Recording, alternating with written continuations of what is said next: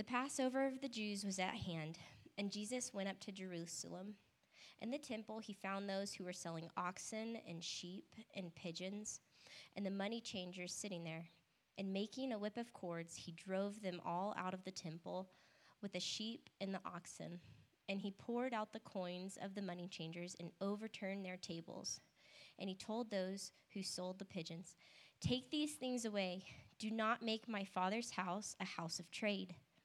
His disciples remembered that it was written, Zeal for your house will consume me.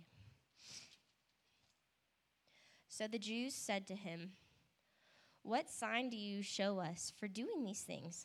Jesus answered them, Destroy this temple, and in three days I will raise it up. The Jews then said, It has taken 46 years to build this temple, and you will raise it up in three days? But he was speaking about the temple of his body. When therefore he was raised from the dead, his disciples remembered that he had said this, and they believed the scripture and the word that Jesus had spoken. Pray with me. Holy God, uh, gracious Father, just thank you for your living word. Thank you for the boldness of Jesus' word to destroy this temple, and I will raise it up. That is the most precious truth in the world. Let us see your majesty in this text. Remove any distractions from this room so we can see clearly who you are. We're here with open hands. Transform our hearts. Let your spirit fill this room. Use Justin as your vessel. We love you, Lord. Amen. Amen. Thanks, Patrice. Thank you, worship team, for helping us celebrate this morning. We are uh, reminded this, this weekend of uh, those who paid the ultimate sacrifice, who gave their life fighting for our freedom. We're thankful uh, as we uh, remember uh, Memorial Day, and we're thankful uh, for, for that great sacrifice. And uh, really, as a model of Jesus, what it means to sacrifice, to lay down your life for another. And so uh, we give thanks to God for that this morning. Uh, as I mentioned, my name is Justin. I'm one of the pastors here at Ecclesia. We're in John 2 this morning. If you don't have a Bible, there should be one, hopefully in the seat backs in front of you. You're welcome to take that as your own. That's our gift to you. Uh, you can head to the index, look for John, go to John 2, and that's where we'll be. Uh, while you're turning there, uh, just as a way of a few announcements this morning, I uh, want to turn your attention to, uh, first of all, Vacation Bible School. And so, Vacation Bible School is a fun packed Bible week for kiddos of our church and community. And our hope in that is that all of us as a church, we would participate in that, that we would get involved. We have a vision to see the Salt Lake Valley saturated with the good news of Jesus. And one of the ways that we're seeking to do that this summer is through Vacation Bible School. We want to saturate our community with the good news of Jesus. And if you're here and you've adopted that vision, we would just say, hey, jump in with us. This is an opportunity to get involved. And uh, right after the gathering today, there's going to be a brief information meeting to kind of tell you how you can get involved. So if you want to hang around here uh, for about 20, 30 minutes afterwards. We're going to give a few details about that. Also, if you would like to contribute towards Vacation Bible School, you may have walked in and you're like, our part of our lobby there was has become a desert. Okay, and, and the reason why is we got a cactus over there in the corner, and, uh, and that fits our theme that we're doing for Vacation Bible School. And on that cactus is different supplies that you can contribute and bring. And so if you'd like to contribute towards that, go to the cactus, pull out thumbtack, and then bring your good back uh, next Sunday. And uh, would encourage you to do that. Um, next Sunday, we begin our Summer in the Psalms series. We've been in John. We're going to set it aside for the summer. Uh, one of our regular rhythms as a church has been walking through the Psalms each summer. And particularly with a week like this week, the Psalms speak to us. The Psalms help us to feel this emotion that most of us really don't want to feel. I, am in that category, all right? Lament is not where I love to spend my days.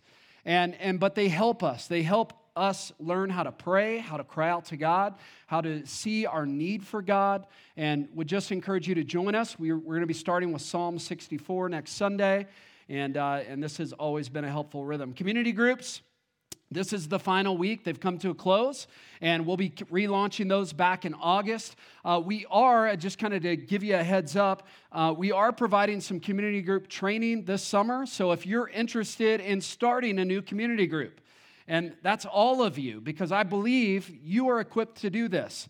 And you're like, hey, I, I could gather some people in my home, share a meal, and open the Bible and have some discussion together.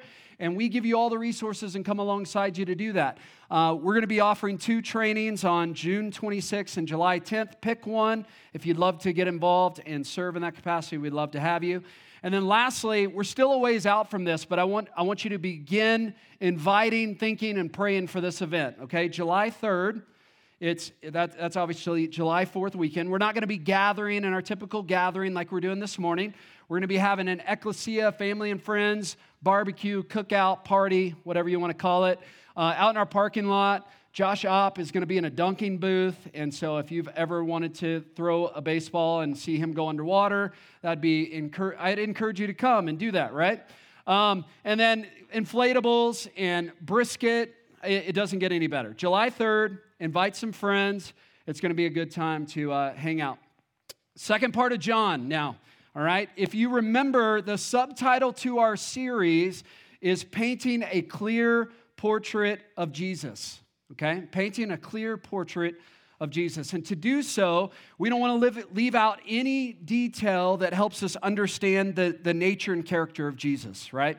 So the subtitle suggests that most of us, we, we, we really don't actually have a clear portrait of Jesus, and we need some help. And that's, that's our goal. That's our, our, our design of this series is to really help us paint a clear portrait of Jesus. And I think it's easy for us. There's, there's some characteristics of Jesus that we, we love to overemphasize, right? His love, his forgiveness, his healing, these are all great things. We love to emphasize those characteristics of Jesus. And then there's some characteristics of Jesus that we, we tend to kind of want to leave on the bottom shelf. We're, we're saying, you know what, I don't really want to touch those.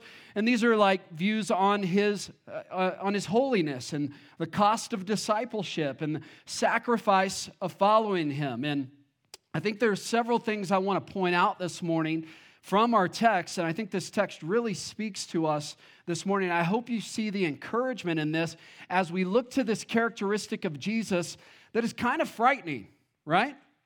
And, and here's what I would say right out of the gates this morning we all have a portrait of Jesus that needs to be submitted to the authority of Scripture.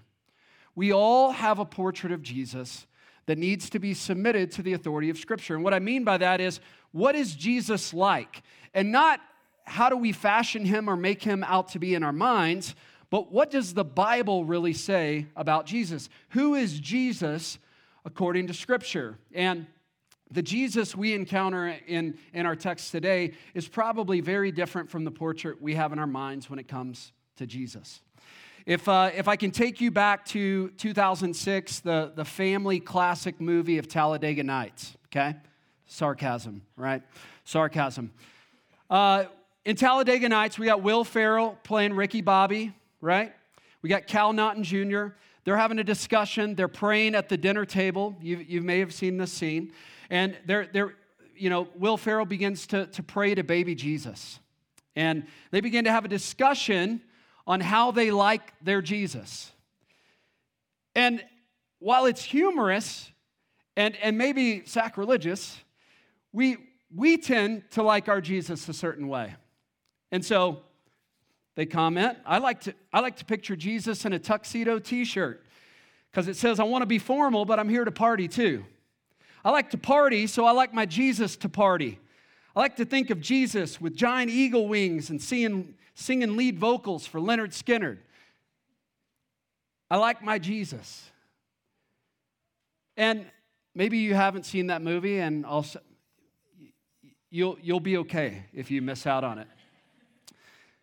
But I think we all like our Jesus a certain way, with certain attributes, with certain characteristics, a Jesus that is more palatable, a Jesus that is more comfortable, a Jesus that makes few claims on my life or has very little authority. And I think if we're not careful, we begin painting a portrait of Jesus that is inconsistent with what the Bible teaches. And quite honestly, I think we often paint a picture of someone who fails to compare to the Jesus of the Bible, one we would surrender our lives to. And I think that's what we see in the text. This is a picture of Jesus. This is one who comes furious, angry. And, and this is a picture of one who steps into that fury and anger to redeem us and to rescue us. And so, the reason we're spending a significant time walking through the book of John over the next two years is we want to make sure we have the right Jesus. We want to make sure that we haven't just fashioned someone in our minds. When we ask ourselves the question, what would Jesus do? Without an p- accurate picture of Jesus, we're prone to compromise. We, we would say Jesus would never make someone feel uncomfortable. Jesus would never challenge people. Jesus would never press someone to change. And rather than changing us and changing our viewpoint, we change Jesus. Rather than submitting my life to him, we submit Jesus to our own authority and we, we ask Jesus to change and transform rather than change us. Several months ago, I was out playing golf with a friend, and this was a course we, we regularly frequented, and over time we got to know the staff and they got to know us. And they knew we were pastors at a local church and would regularly ask us questions and have dialogue about the Bible, about Jesus, about salvation. And when we were having lunch one time at the golf course, the golf pro came up and said he, that he's been watching The Chosen. And disclaimer I, I love The Chosen. I, I think The Chosen is a really helpful tool to give us a, a, picture of Jesus. And I know that, that it's given that they, they speculate in some of their stories. They, they add to some of the aspects of the story to make it more relatable. But I, I believe it to be an accurate depiction of Jesus. And I think it's helped many people relate with the stories of the Bible. And so, with that said, I think it's a great tool. And he had been watching The Chosen and he made a comment. He said, If Jesus is really like that, if Jesus is really like that person that the chosen describes, because this was his only exposure to Jesus, but he's like, if Jesus is really like that, and he goes on to say how appealing Jesus was, then that's someone I would give my life to. That's someone I would love to be in relationship with. And I would, as I would just have this conversation with him, I said, you know, it's not just the chosen that depicts Jesus in this way. The, the Bible depicts Jesus in this way. The Bible teaches us we don't have to guess what Jesus is like. We can go to the Word of God and we can, we can read and we can see, and it will help paint that picture and that portrait of Jesus. You can see him, you can see how he's described. And what we have in our story today, uh, at first glance, uh, may not be that, that appealing characteristic of Jesus at first glance. I think when we, we read about the Jesus presented in this text, I think it's a Jesus that kind of scares us. I think it's a Jesus that in some ways doesn't seem approachable. And I'll tell you, in other uh, gospel stories where the cleansing of the temple is described, it actually talks about that right after he flips over tables and gets mad, that people come up to him and ask him for healing. And we're like, in some ways, when we've experienced anger, when we've experienced this type of emotion on display, we tend to go like, we need to give that person some distance. But there was something about Jesus in his anger, in his fury, but also he was still approachable. And I think that's worth discussing. And so we're gonna we're gonna read this passage today, and and hopefully we will submit our lives kind of as the first point there, we will submit our lives to the portrait of Jesus as described in this text. Let's read 213. The Passover Jew, uh, of the Jews was at hand, and Jesus went up to Jerusalem. In the temple, he found those who were selling oxen and sheep and pigeons, and the money changers are sitting there, okay? So the Passover, uh, we, we've talked for, I feel like we've brought up the Passover several times in the past few weeks. But as a reminder, the, the Passover was celebrated every year. And, and the Passover was a time to look back and commemorate in, in the story of Exodus where the Israelites were enslaved and they were to take the blood of the lamb and the blood would be applied to the doorpost of the home. And, and the, the angel would pass through the city and he would see the blood. And when he saw the blood, he would pass over. He would preserve the life of those Israelites. And to commemorate that, the Passover is celebrated every single year. And so this is the Passover festival that's happening in Jerusalem. And the Passover festival happening in Jerusalem would draw almost 2 million people from the surrounding area. People would travel, and this would be a week long event celebrated in Jerusalem. I mean, you can imagine the commotion, the chaos. There's, there's 2 million people coming upon the city because they would come to the temple, and it was at the temple that they would there make sacrifices. And, and this is what we see in the temple. He found those who were selling oxen, sheep, and pigeons and money changers. Now, we need to understand why are there sheep and oxen and pigeons and money changers? What's happening here? And so in the temple, they would come and they would make sacrifices. And these sacrifices were, were to be made for our sins. And so we would come, and being someone who traveled from far and wide, we, we couldn't travel with our animals. And so we would come, and rather than bring our animal along with us, we would come and we would purchase animals. And there's money changers. And so we, we would have to exchange our coin, and the coins would be transferred. And, and then we would buy an animal, and then we would give over that animal to the priest, and that, that animal would be slaughtered. That animal would be sacrificed for as a, as a symbolic way of for forgiveness for our sins. And there's different parts of the temple. Because if we understand this text, we have to ask the question why is Jesus angry? Like, surely this is needed. It is needed. They, they, they need animals for the sacrifice, they, they need something to come and symbolically atone for their sin, to take on their sin. And, and so this is needed. Well, well what's, what's the challenge here? One is they're actually in the temple. The Jews only had jurisdiction of the temple, and so they were required to set up inside the temple.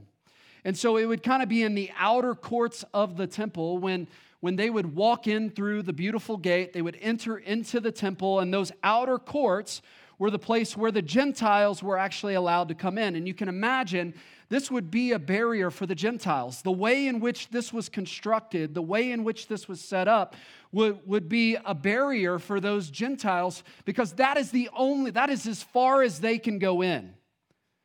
And as far as they can go in would be a place of absolute commotion and chaos. It's not a place of worship. It's not a place of prayer. It's not a place of reverence. It's a market. It's a trade. It's been commercialized. And so we see this, this, this picture. It's very disruptive. And then you go in and, and you have the inner court, and this is the place where the sacrifices were made, and it would be reverent, it would be a holy place. And then behind that, we have the Holy of Holies, and we see that there is a veil that is there. And only the priest can enter, only the priest can go beyond the veil. And so you can imagine what's happening here. Imagine the commotion, imagine the chaos, imagine the disruption. This is not a place of worship. This is not a place of reverence. This is not a place of experiencing God. It's, it's very distracting. And what Jesus is going to do is Jesus is going to come in and he's going to be cleaning house. In verse 15, it says, In making a whip of cords, he drove them all out of the temple with the sheep and the oxen, and he poured out the coins of the money changers, and he overturned their tables. And he told those who sold pigeons, Take these things away. Do not make my father's house a house of trade. They had made the house of God into something it wasn't supposed to be. They had distorted the purpose of the temple, they had distorted the purpose of why they were gathering. And so I, I, want you to see this. Secondly, Jesus wants to cleanse us of anything that will distract us from experiencing the presence of God. as you walk in this morning, as we gather in God's house this morning. And we'll get to the idea of, of Jesus saying that he's the temple, and then we'll get into 1 Corinthians talking about we are the temple. But here we are in God's house, and isn't it true that some mornings we come and we gather and we walk in this room and we're distracted? There's things that distract us from experiencing the presence of God. Maybe it's the news, the week of headlines, the weightiness of evil in our world, the abuses in our world. It, it causes us, in some ways, we're distracted. We think of all that we need to do, all that we need to engage in, all that we, we, we need to, to enter in and help with, and, and we just grow distracted. And we walk in this morning and we carry heavy hearts.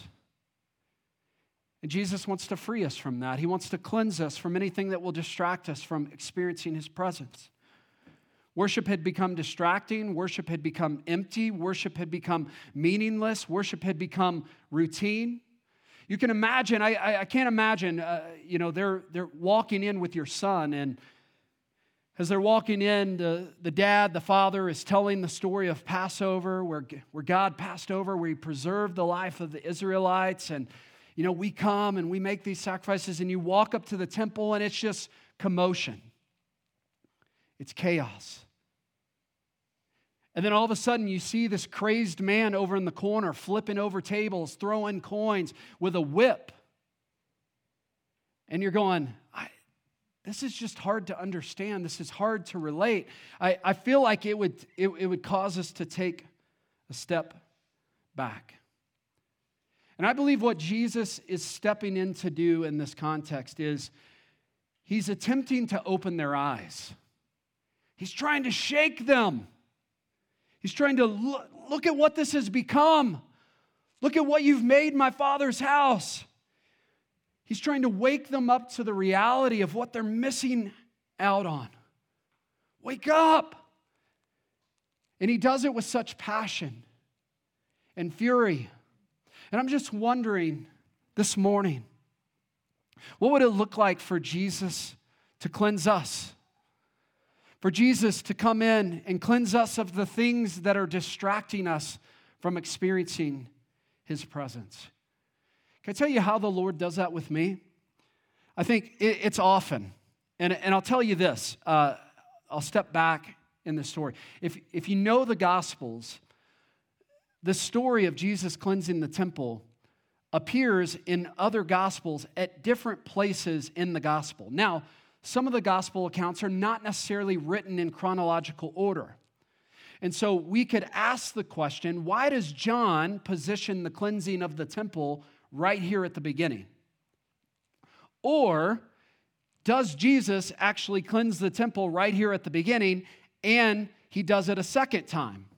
Because if you read in your Bibles, Matthew 21, Mark 11, Luke 19, all of these describe the cleansing of the temple. And in fact, most of those accounts happen right before Jesus goes to the cross and is crucified, which you would think if Jesus busts into the Jewish temple, starts flipping over tables, they're like, we're really sick of this guy, we should kill him. It seems to make sense. But there's enough subtle differences in the text to make us think that Jesus actually cleanses the temple twice. That he cleanses the temple here at the beginning, and then he comes back at a later time and cleanses it. They didn't learn their lesson. And I, I go, you know what? Sometimes I don't learn my lesson. Sometimes I need Jesus to come in and cleanse the temple over and over and over again. I don't learn my lesson. Now, if we look back and we look through the lens that I talked about last week, that all of these initial stories, this is John helping illustrate to us like he's breaking in to show that Judaism is obsolete, that we're no longer following. The reason I say that is last week we talked about the, the cleansing pots, and he's like, you know what? I'm going to take those cleansing pots that were for cleansing, and I'm going to fill them with wine, which represents my blood, and my blood is actually the thing that's going to cleanse you. And he's saying, you know what? These cleansing pots, we have no long, we no longer have need for those. And then we see in, in, in John chapter 2, right here at the end of John chapter 2, he's breaking in to this scene, and he's going, you know what? We bring these sacrifices and he's like, I, I am sick of, of these worthless offerings that you come and you bring these offerings, but it has no significance, no meaning. You have no understanding of what you're doing. You're literally walking in, you're buying an animal, you're turning, you're giving to a priest, and you're not looking like something is having to die.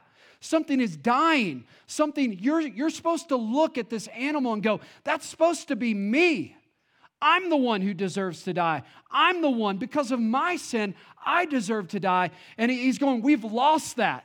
We've made it a market. You buy your animal, you give it over, you go about the festivities. We've lost the significance of the sacrifice. And, and so we see that here he jumps in he goes well i'm going to bring a sacrifice that helps us once for all. That this i will bring new meaning to the idea of sacrifice. I will forever change this idea of what sacrifice looks like because it's just grown routine and you keep doing it over and over and over again but it doesn't change you and so, if we start looking through that lens and we see that he's breaking into Jewish customs, he's going, ceremonial pots, we have no need for those anymore. This whole sacrificial system, we're going to have no need for that anymore. John chapter 3, he comes to the teacher of the law and he's like, hey, I'm actually the teacher of the law. Hey, in John chapter 4, he comes to the Samaritan woman and, and it's like, hey, because of your religious customs, how are you, a Jew, a male, come to me, a woman of the night. And, and he's like, yeah, we don't, we don't hold to that anymore.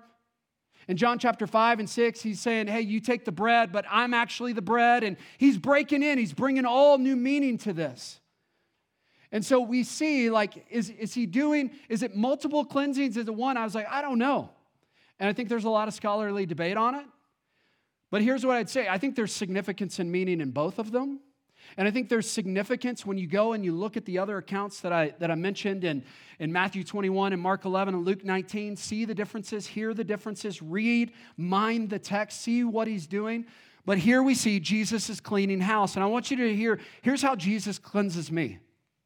Um, and I, I would say this happens quite often, which is why I, I was hanging out with somebody this week and he's like, Is it one cleansing or did he do multiple cleansings? And, and I, at that time I said, I think it's one. And then I came back yesterday and I was like, I think it's two. And you know what? For me, it's like 22. And, and we need it. We need cleansing. We need to be cleansed. And, and I said, this actually happens quite often. There's, there's seasons in my life where the presence of God is actually quite near. And if you're like, well, what does that look like? And, and just to, to kind of help bring in, it just, it looks like relationship. It looks like as I go throughout my day, I, I, I experience that God is with me, that He's near to me as I hear news that is really terrible, that I experience the kindness and comfort of God to minister to my soul in the midst of that that I'm reminded to turn back and read truths of Scripture that remind me of who He is and that He's coming to eradicate evil. But there's also seasons in my life where, where God feels quite distant. And I find that when it is distant, I don't actually know it's distant. I'm actually just not aware. I'm busy, I'm running through the motions. And then it's like something happens. God breaks in. And it's like I, I open my eyes, I'm, I'm, I'm, I'm sh- shook to a point where I go, man, look how far I've come. Look how far I've gotten. I, I had no idea I was distancing myself. I had no idea that I was putting barriers. And I've, maybe I've just been going through the motions. And, but in, his, in the Lord's kindness, through His Word, through a book, through a friend, through a sermon, God wakes me up to what I've been missing. He cleans house of anything that is robbing me of his presence. And I would say if that's not happening to you, it may happen differently. I would say if that's not happening to you, if he's not shaking you, if he's not opening your eyes to the sense of like, you are being robbed of my presence, you're not experiencing that. I would say, number one, you don't know him. You don't know him or two, you're running from him. And what I'm praying this morning is that Jesus would break into our lives and flip over some tables. That he would reveal some things in our life that are keeping us distracted from experiencing his presence. What I see in this text, what's Jesus fighting for, for real? Like, what, what's he fighting for? What's the purpose of this text? What is John telling us in this text? And I think of all the things, like, this is the one text where we see Jesus get angry and get mad. And I think when we, when we, when we do that, we, we have to go, like, what is it about this event? Why is this the one instant? You know, of all the text we have, like, he, he's angry, he's mad.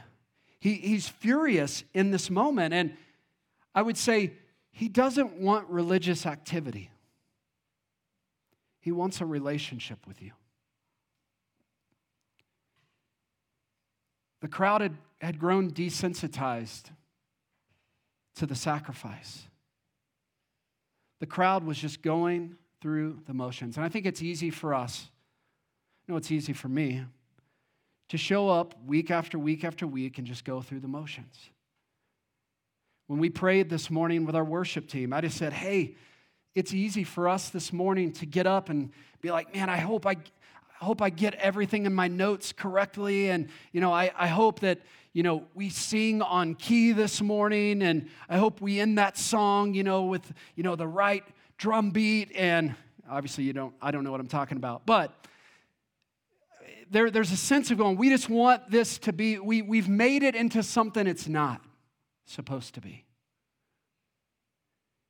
And it's in the midst of that that Jesus breaks in, and Jesus is furious. And I want you to see this as his love for you. When I think about the sacrifice of Jesus and what Jesus accomplished for us, do we know the significance of it?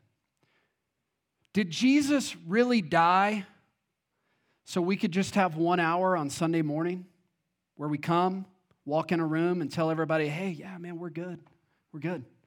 Sing a few songs and then go on about our life?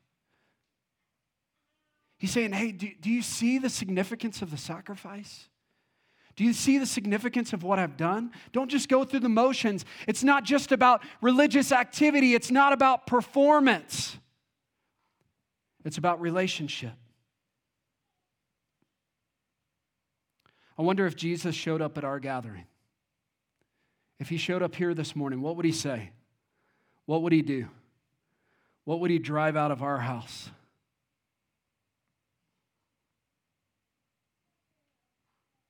How does Jesus cleanse us in this text? He gets angry.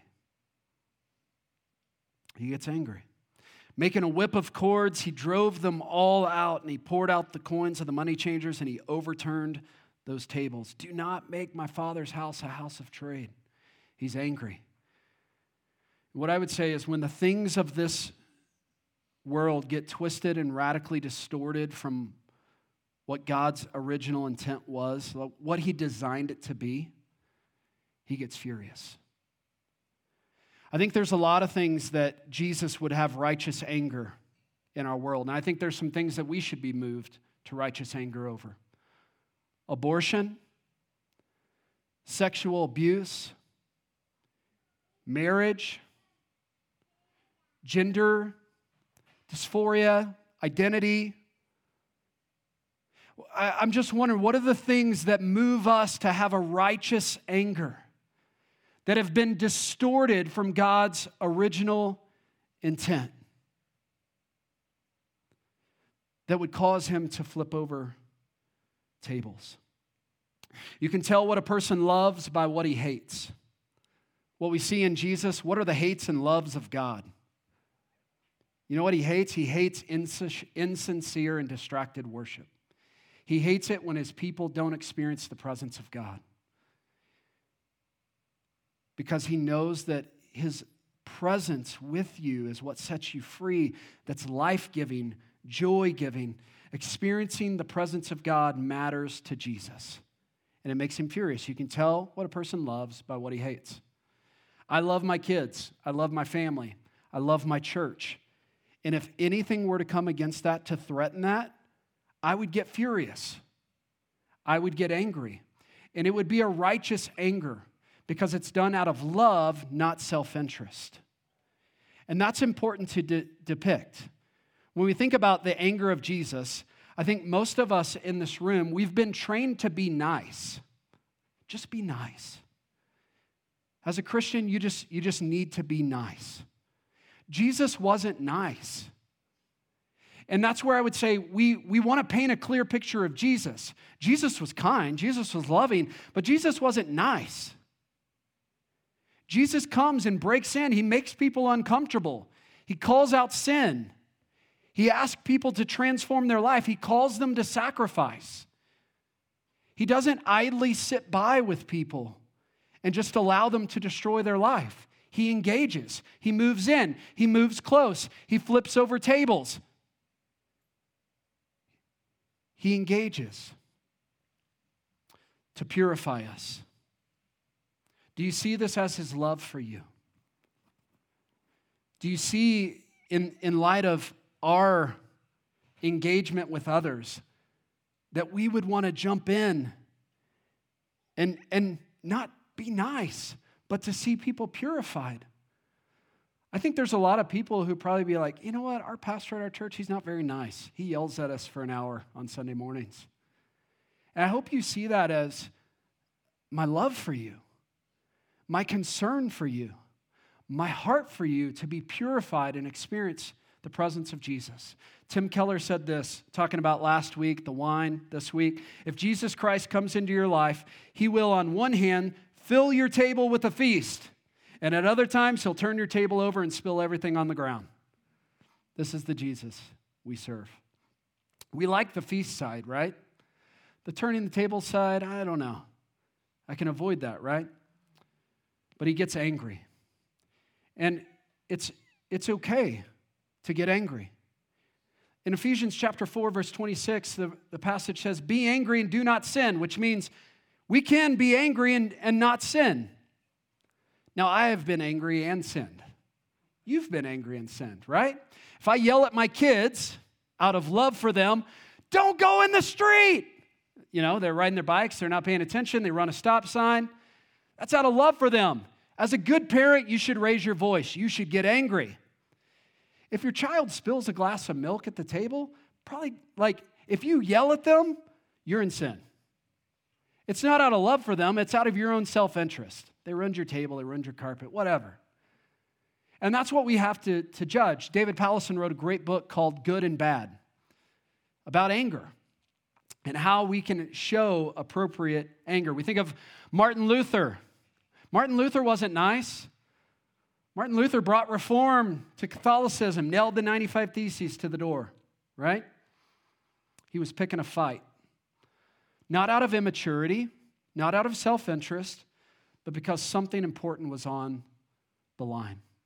In Galatians chapter 2, verse 5, Paul says, To them, we did not yield in submission even for a moment. Why? Why did they not yield in submission? Why did they not, why were they not nice? so that the truth of the gospel might be preserved for you. Ray Ortlund says, Sometimes, in order to preserve the integrity of the gospel for others, the gospel in both principle and practice, in both doctrine and culture, we must resist, we must protest, and we must offer a positive alternative for the sake of the future. You can't always be nice. Don't let people fool you. Just be nice, engage, act show a righteous anger. He cleanses out of love for us. In John chapter 17, verse 19, Jesus, in his high priestly prayer, he says this at the very end And for their sake, I consecrate myself that they may be sanctified in truth. For their sake, I do this for them. I'm giving my life as a sacrifice for them. I'm giving my life for them so that they may be sanctified. I'm doing this out of love for them. Do they see it? Do they know it? Do they realize the sacrifice? Do they know that what I'm coming to bring and do, and, and I'm seeking to purify them, I'm seeking to cleanse them, I'm trying to eradicate this, this uh, bringing about of, of, of sacrifice and that's grown routine, that has lost its meaning and significance? I want to do something significant in their life. I'm coming to do this so they'll see the significance. Verse 18 said So the Jews said to him, What sign do you show us for doing these things? And basically, this is the question of going, What gives you the authority to do this? Jesus walks in, he flips over tables, he money going everywhere, he runs out all the oxen. I mean, people are probably pretty angry over this. And it says the Jews come to him and they go, You got to show us some signs. You got to show us something. What, what gives you the authority to do this? And I think that's a question we ask a lot. What gives Jesus the authority to cleanse us? Well, hopefully, as you come to Jesus and you put your faith and trust in Jesus, you're asking Him to cleanse you. You're asking Him to purify you. You're asking Him to make you whole. You're asking Him to make you free. This is what it looks like when we come and we submit our lives to Jesus and we say, Jesus, I want to follow you. I want to walk in the way that you have walked. I want to live the way you have lived. And when I come, I want to experience the joy and fullness of life. And that's the purpose of John, that John says he's written these things so that we might believe and that in through that belief we might have life. And if we want to have life, then we got to be cleansed of our sins because we can't. We're experiencing death. When we walk in our sins, we're experiencing death. And we want life. And so we're asking, we submit to the authority of Jesus and we say, Hey, Jesus, cleanse me, cleanse me. I bring my life. I want you to purify me. I want you to make me right. I just confess, Lord, whatever it is in my life that is keeping me from experiencing your presence, you would remove from me. I want to experience life. And so he's asking, what, what authority do you have? And when Jesus has authority in your life, you let him cleanse you, you submit your life to him. They ask him, What sign can you show us? And here's his answer. He's like, uh, I'm going to I'm going to die and be resurrected. He didn't say it in such clear terms, right? What sign do you show us? Verse 19 Jesus answered them, Destroy this temple, and in three days I'll raise it up. He's, he's talking about the resurrection. But they were confused. The Jews then said, Well, it's taken 46 years to build this temple, and you're going to raise it up in three days? But he was speaking about the temple of his body. Jesus ultimately is going to come, and this is the last thing I would have you see Jesus becomes the sacrifice to bring us into the presence of God. Jesus looks at this system and he's like, man, this is broken. They've distorted it. And he doesn't just say, hey, clean it up, get it right, make it right, do this, do that. He doesn't come around with just some commands. He goes, you know what? They're never going to get it. It's going to take me late. I mean, he, he says the temple, it's going to it's to be crushed and I'm going to raise it again in three days. And they have no idea what he's talking about. He's like, man, they don't know. They don't know what I've come to do. They don't know what I, I've come to lay down my life. I've come so that they could experience the presence of God. The system's broken.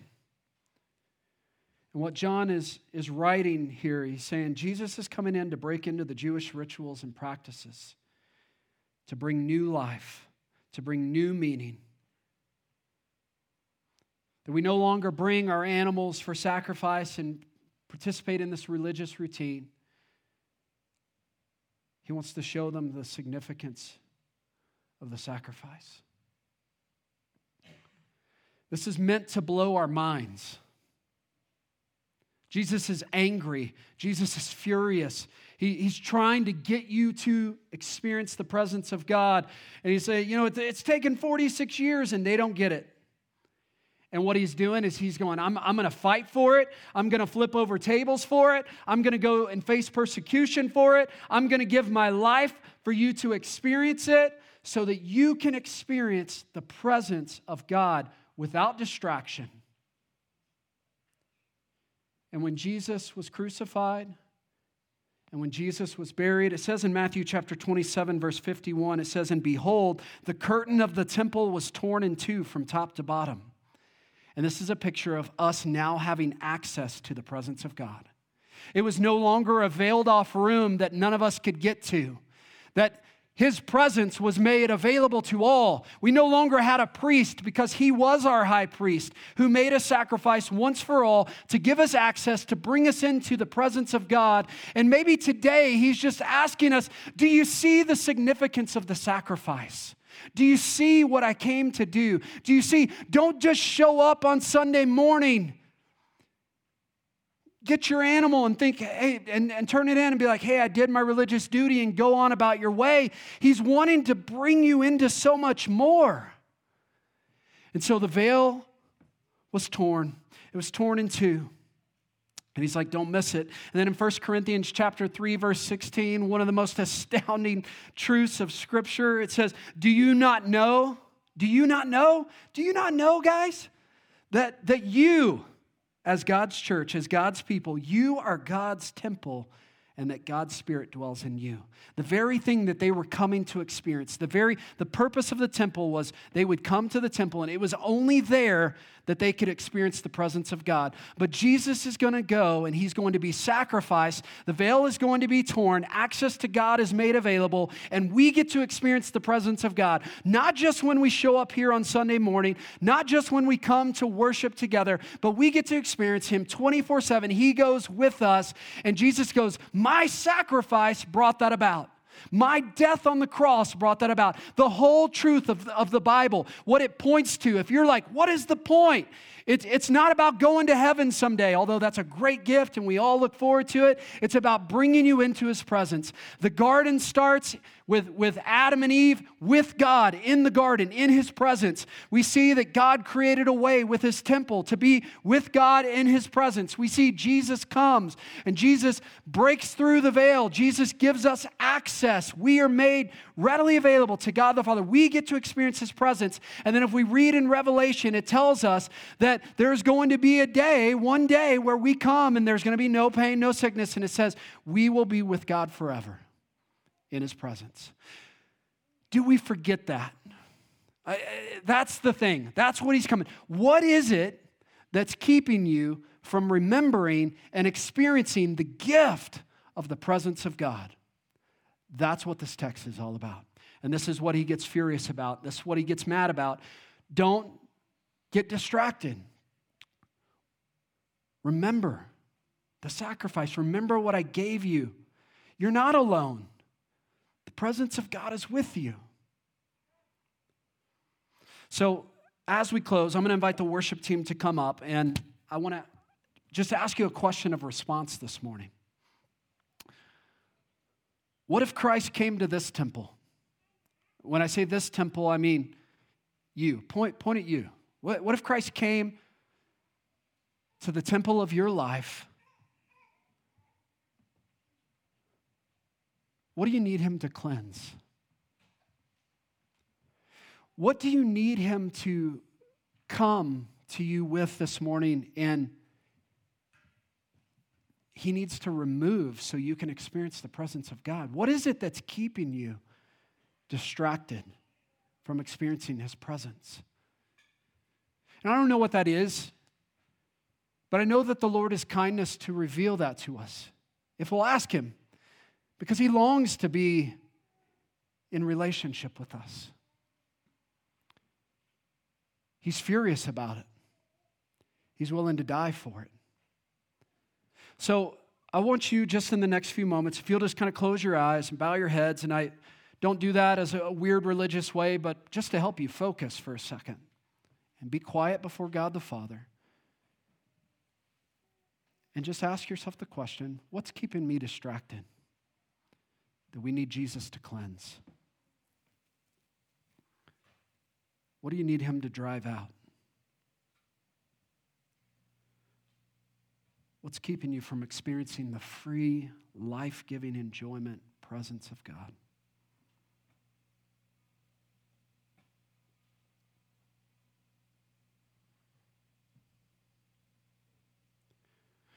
Lord, I pray that you would in the next few moments, as we respond together, that we believe that you are here in our presence this morning. And Lord, we are not coming in our pride this morning. We want to come and we do lay down our lives saying, Jesus, you have authority to do whatever you want to do in our lives. But we're asking you to cleanse us, to remove the things from us that distract us from seeing your presence and experiencing your presence. Lord, cleanse us this morning by the power of your Holy Spirit. We pray in the name of Jesus.